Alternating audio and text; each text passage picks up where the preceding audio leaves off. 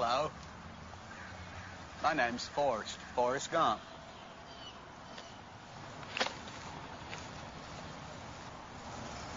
Do you want a chocolate? I could eat about a million and a half of these. My mom always said life was like a box of chocolates. You never know what you're going to get.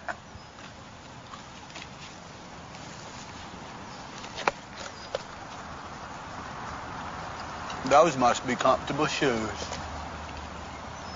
I bet you could walk all day in shoes like that and not feel a thing.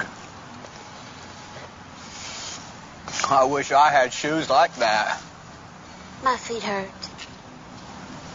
Mom always said there's an awful lot you can tell about a person by their shoes. Where they going? Where they been?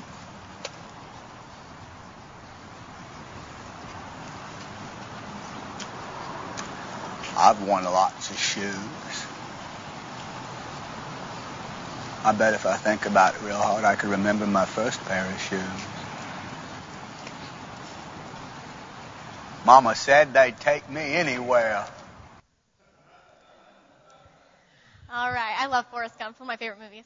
Um, so my name's Kimber Stepp, and I am going to be a missionary to India. I leave in January, which is super exciting. Um, I was also Pastor Keith's daughter. He's one of the guys who's My mom always- here. Love you, Forrest. Um, I graduated from Southeastern University in Lakeland, Florida, with a degree in organizational leadership and it's like business and psychology mixed together. And in India, we're going to be starting businesses in cities that have no Christians, no missionaries, um, with the purpose of sharing the Lord with them. Um, super exciting. So, Pastor Josh and Pastor Joy had me come up here, and I'm so honored to be here. And they were talking about how we're doing stupid as a stupid does with Forrest Gump, mixing it with Proverbs. I'm like, okay, how am I going to do this? I've never had to preach in a series before. So I started thinking, I love that clip from Forrest Gump because life is like a box of chocolates. You have no idea what you're going to get. Um, and that proves true in my own life and the lives of everybody that I know. Um, we can plan for what we want, but you never know if it's going to be caramel or really gross on the inside of that chocolate piece that you bite next. Um, so as I started thinking about chocolates and Forrest Gump and Proverbs and all of that together, um, I thought about dreams and about waiting seasons and how in our lives we all have these ideas that come to us or these passions that God's given us, and before they can happen, there's always some sort of waiting season. And as I started thinking about that, um, I started thinking about animals and how, uh, and pregnancy. And so bear with me here. It's going to be a little strange at first, but you'll come with me. Um, I want you to think about ab- rabbits. So rabbits are known for having tons of babies. And I looked up the period for how long a rabbit is pregnant, and it's 30 days, 30 to 35 days for them to be pregnant. And there are some dreams that God gives us that are like rabbit babies. Whereas you get the dream, and it's not long, maybe a month or so before that dream comes true. Or you have a passion and you want to do something, and you start planning it, and it's not long before it happens. But all dreams and passions aren't like that. Um, there are some that are like elephant dreams. And elephants are pregnant for two years before they have their baby. So I did the math, and a rabbit could have 20 litters before an elephant has one baby. And there are some dreams that God gives us that are so big that it takes lots of time to cultivate and to grow. But whenever it's born, it's huge and it's something that's big and a community raises it. Um, so there are some dreams that God gives you that are going to take a little bit more time. Um, now, my favorite animal is a shark, so I had to look up facts about sharks having babies. And I was very interested to find out that whenever sharks have their babies, um, they lose their appetite for a few hours. Because once they have those kids and they've waited a couple hours, their appetite comes back and they will eat their babies if their babies are not far gone. Um, so how does that relate with this? And I was thinking, and I realized there are some dreams that God gives you that your job is just to birth it, but not to raise it. And if you stuck around, you could kill it. Um, and so there are dreams that God gives you that if you kept your hands in them, you would destroy it. And so that's to give to other people. And lastly, we have human babies because we're all human, so I had to throw that one in there. And I was thinking about how when a woman has a baby, that's a life dream. And whether you want it or you don't want it, you're going to be stuck with it. And that baby is going to grow, and there are different seasons where it's you're like pouring so much time and energy into it. And then there are seasons where you kind of step back and you let it do its own thing. But it's always something that follows you in every season of your life. So we all have dreams, but with each dream, there is a waiting season. And that waiting season can vary from 30 days, uh, it can vary from a week to years that you're waiting for something to happen. So Proverbs 3, verses 5 through 6, this is a proverb that people quote a lot. And it's trust in the Lord with all your heart and lean not on your own understanding. In all your ways submit to him and he will make your path straight. And so this is so true for dreams in that we trust the Lord with our dreams and we believe that as we submit those to him, he'll make the path straight that we can't do on our own. We need his strength for it. So as I was thinking about dreams and waiting seasons, I started thinking of Bible stories um, of people who have waited. And it seems like everybody in the Bible has had some sort of waiting season for something that God called them to. But the one I want to focus on today is Abraham and Sarah, and they're waiting for the birth of their child. So in the beginning of the story, their names are going to be Abram and Sarai, and then later on they change. So if I mix it up, bear with me. It's a little bit confusing. They're kind of similar. So if you want to turn in your Bibles with me to Genesis chapter 12. Um, now, the story that I'm going to share goes over a lot of chapters, and rather than spending an hour reading, um, I'm going to summarize different parts and we'll read different chunks. So we're kind of going to skip around a little bit. So in Genesis chapter 12, there is a man named Terah who has a son named Abram, and they have this family, and God calls them to move to a land called Canaan. And so along the journey, they go to a place called Haran, and they settle there, and they don't finish going to Canaan. They just settle there, they raise their children, they raise their sheep, their goats, they build their tents, um, they cultivate their land. And so then in um, chapter 12, God calls Abram, the son of Haran, to move on. Um, and he says, Abram, I'm calling you to move, um, but I'm not going to tell you where. So just to think about this in our perspective, if you were to go home and tell your spouse or tell your kids or tell your parents, hey, God told me to move, I sold the house, I quit my job. I packed everything in my car, but I don't know where I'm going. I just know God's going to tell me. People would think you're kind of crazy. But at least in America, I know if I just drive to Tulsa, Oklahoma, I'm sure I can at least find a fast food job or something. I can find an apartment. I can get a loan. We're talking back in the day when Abraham had to pack his sheep, pack his goats, and hope that there was going to be some desert land he could cultivate wherever it was that God was taking him. But Abraham was a man of faith, and he picked up his stuff and he went on that journey. So that's Genesis chapter 12. So he makes his way super crazy. Then once he is on his journey, he's 75 years old when this happens also, which is crazy. And um, he passes through the land of Canaan, which is the land that his father was called to. And on his journey through, he stops there and he builds an altar to the Lord. And God promises him that he will receive this land one day. So this is the land that his father was supposed to journey to, but now Abram, as a grown man, is journeying through it. Um, so in the next couple chapters, life happens, life moves on, different things happen. We skip all the way to Genesis chapter 15, and that's the first passage I want to read. So it's um, Genesis chapter 15, verses 1 through 6. It says, After this, the word of the Lord came to Abram in a vision. Do not be afraid, Abram. I am your shield, your very great reward. But Abraham said, O sovereign Lord, what can you give me since I remain childless? And the one who will inherit my estate is Eliezer of Damascus. And Abram said, You have given me no children, so a servant in my household will be my heir. Then the word of the Lord came to him This man will not be your heir, but a son coming from your own body will be your heir. He took him outside and said, Look up at the heavens and count the stars, if indeed you can count them. Then he said to him, So shall your offspring be. Abraham believed the Lord, and it was credited to him as righteousness. So, Abraham has all this land. He's been following the promises of the Lord and trusting where he takes him, yet he has no children. So you, how can you give your land to your child if you don't have a child? So Abraham's childless. That's a dream that they've always had. It's just never happened. And God gave Abraham this promise um, that he would have a children. At this point, Abraham's like 85, 86 years old. I don't know how many 85, 86 year olds that you know who have kids, but that's kind of a crazy out of the box dream. But Abraham believes it. Um, so we continue on with life. Ten years go by. Abram and Sarai still have no children. So they're in their 90s, still with no kids. And at this point, they say, you know what? This is a great promise from the Lord. We want a baby, but he's not doing it, so we're gonna, we're gonna help him out. So this situation is messed up. Sarah, or Sarai at this time, decides that she's going to have her maidservant sleep with her husband, and she'll just take the baby when it's born. Now, that's baby mama drama like I don't even know. I do not know how they thought this would work, but they did. They had this baby. And for the next 13 years, it was messed up. Um, there was crazy issues between Sarah and Hagar. Um, Abram was favoring the son, but it made Sarah jealous, and she wanted her own kid, but now her maidservant can have a kid, and she couldn't have a kid. Just everything was just a mess, um, which we knew it would be. So we turn to Genesis chapter 17, and this is after all this chaos is happening. I can just imagine what Abram was thinking at this point. Like, why did I do that? That's messed up. Um, so Genesis chapter 17, verse 1, it says, When Abram was 99 years old, the Lord appeared to him and said, I am God Almighty. Walk before me and be blameless. I will confirm my covenant between me and you and will greatly increase your numbers. Abram fell face down, and God said to him, As for me, this is my covenant with you. You will be the father of many nations. No longer will you be called Abram, but your name will be Abraham, for I have made you the father of many nations. I will make you very fruitful, and I will make nations of you, and the kings and kings will come from you.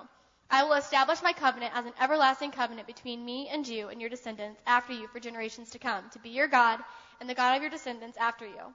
The whole land of Canaan, da da da. He keeps going. We skip to verse 15, and he says, God also said to Abraham, As for Sarai, your wife, you are no longer to call her Sarai. Her name will be Sarah. I will bless her, and I will surely give you a son by her. I will be, I will bless her so that she will be the mother of nations. Kings of peoples will come to her. Abram fell face down and said to himself, Will a son be born to a man a hundred years old? Will Sarah bear a children at the age of ninety? And Abraham said to God, If only Ishmael, the son of his maidservant, uh, might live under your blessing. Then God said, Yes, but your wife Sarah will bear you a son, and you will call him Isaac. I will establish my covenant with him as an everlasting covenant for his descendants after him. And as for Ishmael, son of his maidservant, I have heard you, and I will surely bless him. I will make him fruitful and will greatly increase his numbers. He will be the father of twelve rulers, and I will make him into a great nation. But my covenant I will establish with Isaac, whom Sarah will bear to you by this time next year. When he had finished speaking with Abraham, God went up from him. So, now Abram's really old. He has a 13 year old boy by his maidservant. And God comes and speaks to him and reestablishes that promise. I don't know about you, but I felt really repetitive saying over and over again, you will have generations, this will be oppressing. And it just kept going on and on. God kept saying it over and over and over to confirm in his mind, I'm going to give you a kid, Abraham. Don't lose faith. Um, so, Abraham hears this word. He goes home. And I don't know how much time it doesn't say goes by. And three visitors start walking up to Abraham's house. And they believe that one of these was the Lord in incarnation. Abraham could see the Lord on them. So he sees them coming and he tells his wife, go make some food. We're going to invite these guys in. We're going to, I want to be in this presence of these people. Um, they're coming over. So the people come over and um, in Genesis chapter 18 verse 9, Abraham, well, here it goes. The guys come and they're talking to Abraham and they say, where is your wife Sarah? They asked him. There in the tent, he said. Then the Lord said, I will surely return to you about this time next year, and Sarah, your wife, will have a son, which Abraham already heard. So the guys are repeating it now in verbal form. Now Sarah was listening at the entrance of the tent, which was behind him. Abraham and Sarah were already old and well advanced in years, and Sarah was past the age of childbearing. No kidding. Um, so Sarah laughed. so Sarah laughed to herself as she thought, After I am worn out, my master is old, will I now have this pleasure? Then the Lord said to Abraham, Why did Sarah laugh and say, Will I really have this child now that I am old? Is anything too hard for the Lord? I will return to you at this appointed time next year, and Sarah will have a son. Sarah was afraid, so she lied and said, I did not laugh. But he said, Yeah, you did. Um, that's why I was like reading, like, girl, we heard you. Everyone heard you laugh. Don't try. So, Sarah at this point is laughing, and I want to take a minute to, to take a note here that Sarah laughed like she'd never heard it. And 25 years ago, I'm sure Abraham told her we're going to have a kid.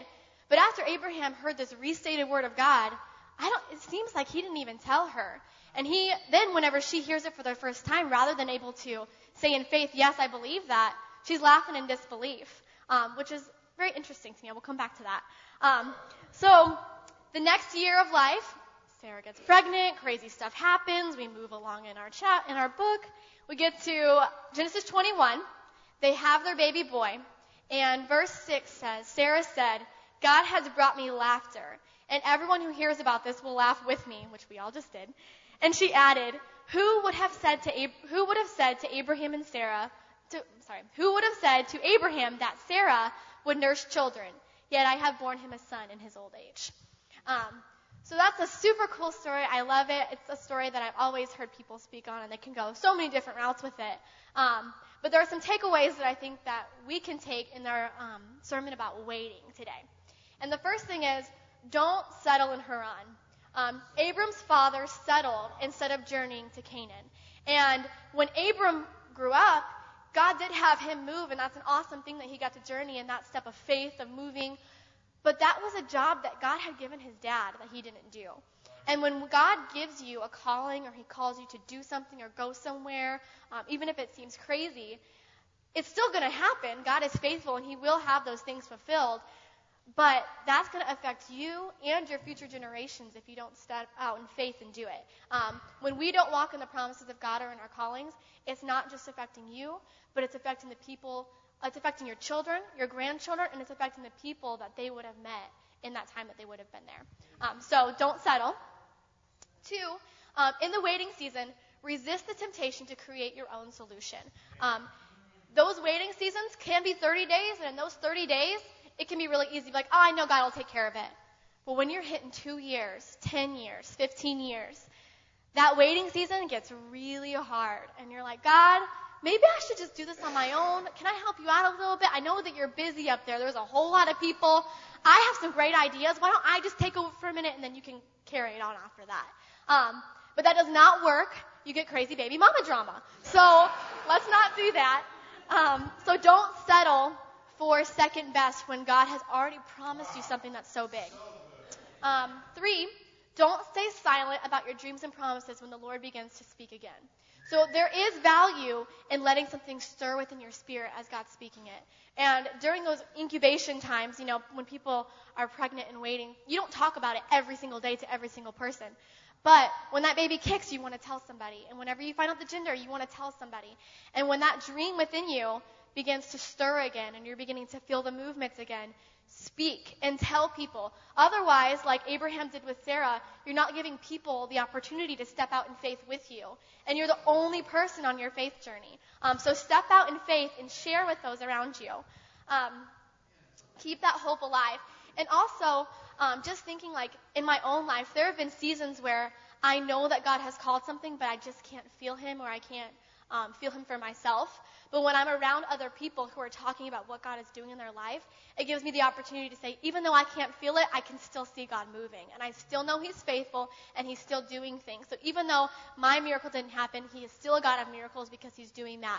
Even though I'm not finding financial breakthrough at the moment, He's still got a God of financial breakthrough because they found it there. Even though my dream isn't coming true, I know He's still a dream fulfiller because I see that dream coming true for someone else. So you're not in this for yourself, it's community. So don't keep those dreams and those visions and those awesome things that God's doing to yourself. You have to share them with others. Um, the next one is waiting seasons can cause you to laugh in disbelief, but when fulfillment happens, you will laugh with joy. Um, so I love the story of how Sarah laughed when she heard it, but then when she had Isaac, she laughed with joy. And so sometimes, and I, I'm guilty of it too, where people talk about. So I was supposed to leave for India last January. Now it's this January, so I had the right month, just the wrong year. Um, it's just something I've laughed about. And there have been times where they'll say, okay, you're going to leave in this month. And I just laugh. I'm like, oh, yeah, sure, that's going to happen. Um, and it's disbelief. But now that it's happening, there's like a laughter of joy as it's happening. And so even whenever you have those seasons where all you can do is laugh in disbelief that this is going to happen, know that when that promise is fulfilled, there will be laughter, but it will be a laughter of joy. Um, and it's such a fulfilling thing to be able to see something happen after so many years of waiting. Um, so, those are takeaways from the story, but what are things that each of us in our own lives wait for? Um, and one thing that we wait for is our future dreams. So I talked a little, told you a little bit about India. Um, I was called to missions, or I felt the call to move overseas at 10 years old. I'm 23. So yes, I'm young, but I've been waiting for this for 13 years. And it has its ups and flows where I'm like, I don't know if I should do this. This is kind of crazy. Um, and then the moments where it becomes reestablished again. And it's been a long journey. And three years ago, God spoke clearly that I was called to India. And at that point, I started dreaming about it, having um, ideas and what I wanted to do there. And then two Januaries ago, so two years ago, I got approved to move on the mission field. And I was like, it's going to be nine months at most before I'm there. Um, super all in, super excited. Got rid of a bunch of stuff. And now it's two years later, and I'm finally getting to go. But it was two years of waiting. And in those times, I had moments where I doubted God, where I said, Are you even calling me anymore? Or was this just like a joke that you're playing on me? Were you just trying to see if I would go, but you're going to take me somewhere else? Um, but God has been faithful in all of it. And as I look back on those last two years of what God's done in my life, I see friends who got saved. I see moments with my family that I got to have that I wouldn't have otherwise. I see people that I've met. Um, I see God's fingerprints over all of it. I see things that He's doing in the future that I wouldn't get to be a part of if I had left earlier. And it's things that in the waiting season, it made no sense. But in the small bit of hindsight that I have so far, I can see God's hands over all of it. And so knowing that our future dreams, it's His timing, not ours. Um, so there are other things we wait for, maybe business ideas, um, things that God has stirred in your spirit that you you see a need and you know there needs to be a solution, and God's given you the vision for it, but it's not the time yet and you're waiting for that ideas to cultivate and you're like stirring it up and you're taking pictures of things that you want to do in your future business and you're talking about it and you're brainstorming, but it's not here yet. It's all just ideas. Those are things we wait for. Um, maybe different needs that God's placed on your heart. So maybe you have a heart for girls in sex trafficking, or for kids who lack parents, or people with depression, or all these different areas that God can burden you with. It doesn't have to be big things; it can be small things too, little needs that you see. Um, that God has placed on your heart. So, side note, this is something really cool I saw on Facebook one time. Um, it was a teacher who he was um, teaching. I was like third grade, and he saw a bunch of little boys who didn't have dads, and so he decided to start like a young men's club. And in this club, all the boys would come, and he would teach them how to tie ties and how to be a gentleman and to open doors and different things like that because he saw a need that God placed in him. So he decided to meet it. So I don't know. There are practical ways to start doing things. If you feel like God's called you to mentorship, it's stepping out and saying, okay, well, who's in my life that I can start mentoring now? Um, who has God already placed here? So maybe your dream is to have a whole organization. Well, start small. Who do you have in your in your place right now? And God will begin to grow you to be able to do something larger. Um, things we wait for relationships, waiting to see um, will you get married? Who will it be? What will it look like? Um, families to be restored. You have members in your family who it's just broken and you haven't seen in years, or there's resentment or anger, um, diff- grudges that are being held, and praying for God to restore it, um, the broken areas. Um, the next one is freedoms from areas we struggle in, and this is one um, that is very hard because oftentimes we feel like, well, God, if I brought this to you at the altar, shouldn't it just be taken care of? Shouldn't I be able to move on now? Like I, I acknowledged it, I brought it before you. Why am I still struggling with this? Um, and so I want to bring us to 2 Corinthians chapter 12. Um, bad. Um, 2 Corinthians chapter 12, verse 7. And it says, to, this is Paul speaking, to keep me from becoming conceited because of these surpassingly great revelations, there was given me a thorn in my flesh, a messenger of Satan to torment me. Three times I pleaded with the Lord to take it away from me. But he said to me, My grace is sufficient for you, for my power is made perfect in weakness. Therefore, I will boast all the more gladly about my weaknesses, so that Christ's power may rest on me. That is why, for Christ's sake, I delight in weaknesses, in insults, in hardships, in persecutions, in difficulties. For when I am weak, then he is strong. So this passage right here, Paul had some sort of issue that he kept continually bringing to the Lord, and the Lord didn't take it away. And I wrestle with this because I'm like, God, that just does not make sense to me. If people are praying for freedom from this, why would they still have problems with it? Um, and those problems that you have that you're not finding complete freedom in, um, sometimes that happens because I think, especially as Americans, we're so independent. And when we're good, we move on. When we're good, we move on. And we could get to these complexes where we think we can do on our own. But those weaknesses remind us that we can't do it on our own. And they're not weaknesses that say, oh, you know what? God hasn't taken this from me. It's my excuse. I am what I am. I can, I just fall in this area every time. It's no big deal. God didn't take it away from me. It's my right to sin. No. That weakness is an area in your life that God wants to continually use to remind you that you need Him and that His power is made perfect in those weaknesses. Um, so we don't use it as an excuse for sin. We use it as a reminder to come back to the Lord. And in those times whenever you're doing great and it pops back up again, it's a reminder that I am here because of the Lord's strength, not my own. And in those times of hardships, when it comes up again, it's I'm not doing this on my own. I have the Lord's strength to, to carry me through this. Um, so we don't look at the weaknesses as hindrances or as curses from the Lord that He just won't bring healing in. We look at them as His ways of reminding us that we need Him.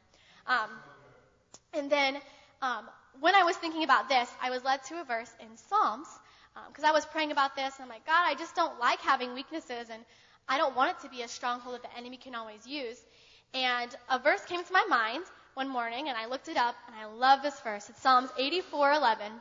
It says, "For the Lord, it, for the Lord God is a sun and a shield. The Lord bestows favor and honor. No good thing does He withhold from those whose walk is blameless." So I started thinking about this verse. I went all English class on it, where you overanalyze. Um, and so I was thinking about the Lord is a sun. So what does the sun do? It brings warmth. It brings comfort. It brings security. Um, I, I live in Florida.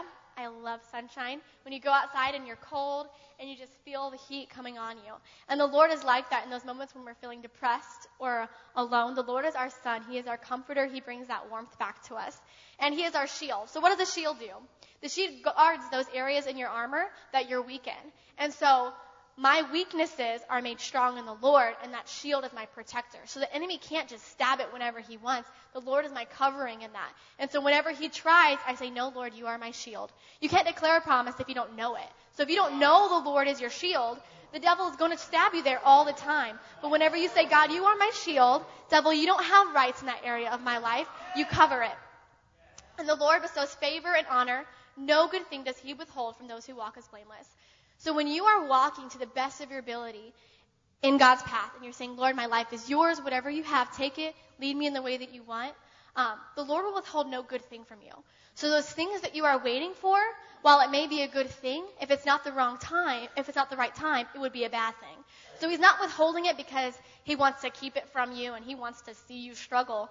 He's withholding it from you because if it was if he gave it to you now, it would not be a good thing. And he is a good father, so he bestows good gifts to those who follow him. So until it is the right time, he will not bring it into your life. And it's not him being rude, it's him being good. Um, so the last one I want to go back to, going back to our things we wait for, um, and this one's very near to my heart, is healing. Um, healing is something that I, I have a hard time with, and that I'm working with the Lord with for myself. But healing is not always um, what we think it would look like.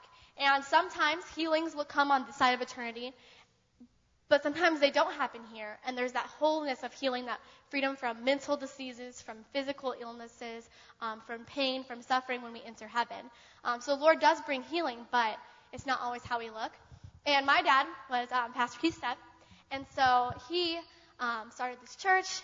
We moved to Florida. We have a church there. Um, and four years ago, he was diagnosed with an incurable cancer.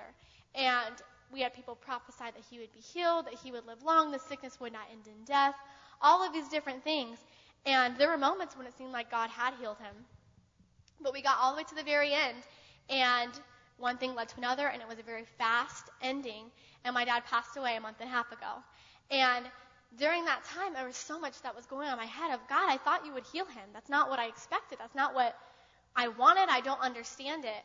But coming to understand that when we wait for those healings, it's not always what we expect. But God is still faithful. He is still good. He is still true.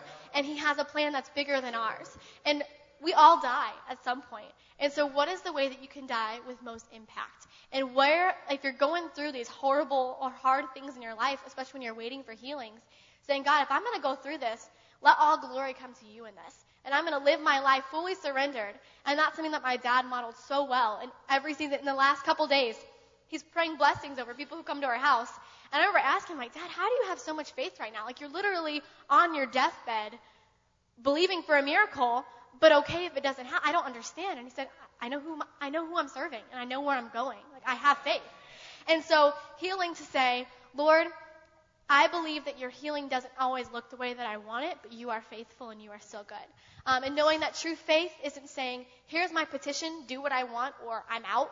It's saying, Lord, here's my petition, but whatever you do, I will still serve you. I will still trust you because you are good. Um, so, um, ending with the Proverbs um, is Proverbs 16, verse 1. And it says, To humans belong the plans of the heart, but from the Lord comes the proper answer of the tongue. All a person's ways seem pure to them, but the motives are weighed by the Lord. Commit to the Lord whatever you do, and he will establish your plans. The Lord works out everything to its proper end, even the wicked for day of disaster. So the Lord has control over all of it. And then verse 9, in their hearts humans plan their course, but the Lord establishes their steps.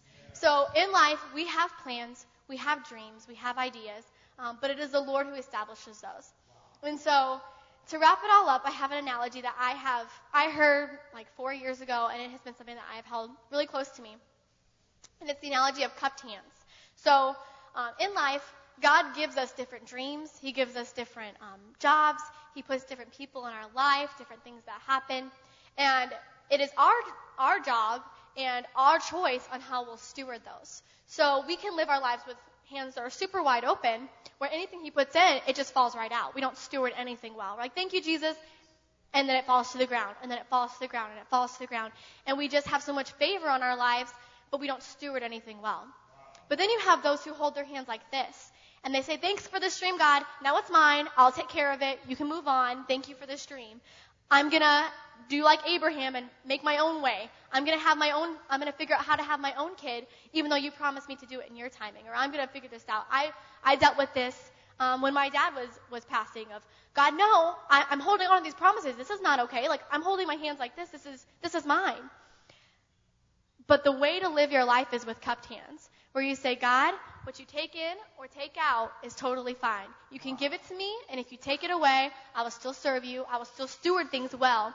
So I'm going to live with cupped hands open wide, saying, Jesus, whatever you do, it's yours. Um, and with the dreams that God gives us, we don't know the times, we don't know the seasons. It could be something that God only gave you to talk about so somebody else could take it and run with it, like a shark dream. Um, and so if you just hung on to it, you would destroy it, but you need to be able to give it away. Um, there are different seasons for different things, so living your lives with those cupped hands. Um, so on that note, um, I want to end with an altar call. If someone wants to come up to the keys and play a little bit, um, set the mood, you know. But in life, um, I know that God has called different people in this room to different things. And we all have different dreams. We have different um, passions that God's given us. For me, I felt the calling for missions at a super young age. And that was a dream that had its ebbs and flows. And I believe that there are many people who are called to missions, but maybe that dream just seemed so outlandish or crazy that they've walked away from it. Or dreams of different business ideas that you've had that have just kind of died. And um, if everyone could just bow their heads and close their eyes for a second. I want you to think about that time when you were a kid, or maybe you are a kid and you're thinking now, about those passions that you had and those ideas, and how as kids, when you ask them what they want to be, they have a long list of ideas um, and different passions that God's given them. But sometimes as we get older, they go away. And taking a minute to reflect on those and say, God, what are dreams that you've given me even long ago that I've let die because real life hit in and I don't think it's possible? So as we think about that, um, I want to take a minute. If you're in this room um, with every head bowed and eyes closed, if you feel that maybe you've settled, that that's a dream that um, that God gave you, and you've just settled and you said, you know what, this land looks good. I can make a life here. I can raise kids here. I don't need to do that. Um, I just encourage you, raise your hand if you would want to raise your hands, just as a sign, not for anybody else around you, but to say, God, I'm raising my hand to acknowledge I've settled and I'm done. Um, maybe there are those in you, of you in here who have dreams that you say, you know what, I've made my own way. I've said, okay, God, thanks for the dream, but I'm moving on. Um, if that's you and you want to say, God, I give you back that dream. I know that you can still fulfill a promise in it, but I want your dream. I want Isaac. If that's you, will you just raise your hand as a sign to Jesus that you want to keep stepping in faith in that promise? Uh, maybe you're in here and you have you don't have dreams. You've been so um, it's been so long. It's been 50 years of waiting and waiting and waiting. At this point, you've said, you know what? I'm just laughing in disbelief, and I don't believe there is laughter and joy. Um, if that's you and you want to say, God, help me to laugh with joy and have faith like Abraham that God, you can fulfill this dream. You just want to raise your hand as a sign to Jesus that you want to laugh with joy and not with disbelief. God, right now I thank you for the people in this room who have dreams and who have visions and passions. And Lord, I pray that you would stir fresh vision in this room, God. That you would stir fresh dreams. That, Lord, you would give people plans and ideas. And that, Lord, there would not be a season of doubt in this room, but that, Lord, there would be faith that God, even though it doesn't look how we want it to look, God, you are faithful, you are true, you are a God of promise, and that you have us in your hands. And I pray that you would give us the perspective in these waiting seasons to not hate them, but Lord, to say who around us needs us in these waiting seasons. Who around us needs to know that God is faithful when it hurts. Who around us needs to know that God is faithful when it doesn't work out how it worked out. God, I pray for fresh vision, that there would be faith to say, God, I will step out when you call me, whether that means leaving everything that I know, everything that I have, and traveling somewhere that I never thought I'd go. Whether that is saying, you know what, I'm going to start this because I know that God is true, even though I don't have the resources and I don't know how it's going to happen, I'm going to step out in faith. God, I pray for fresh passion in this room in the name of Jesus. And that, Lord, as this song says, when it doesn't work out how we want it to work, when it doesn't look how it's supposed to look in our minds, that we would know it is well because our souls are secure in you, Jesus. Thank you for your hands in this church in the name of Jesus. Amen. If you're in this room and you want to spend some altar time, um, maybe you want to kneel and you just want some time between you and the Lord where you're giving it to Him and you want to learn how to cup those hands, um, go for it. And if you want prayer, if you want to come and stand, I would love to pray with you, and there are people um, on the prayer team who would love to come pray with you. But if we just want to spend a couple minutes, um, open up these altars to come say, okay, God, I've raised my hand and I've acknowledged it, but I need some altar time to really solidify that. Um, you're more than welcome to come.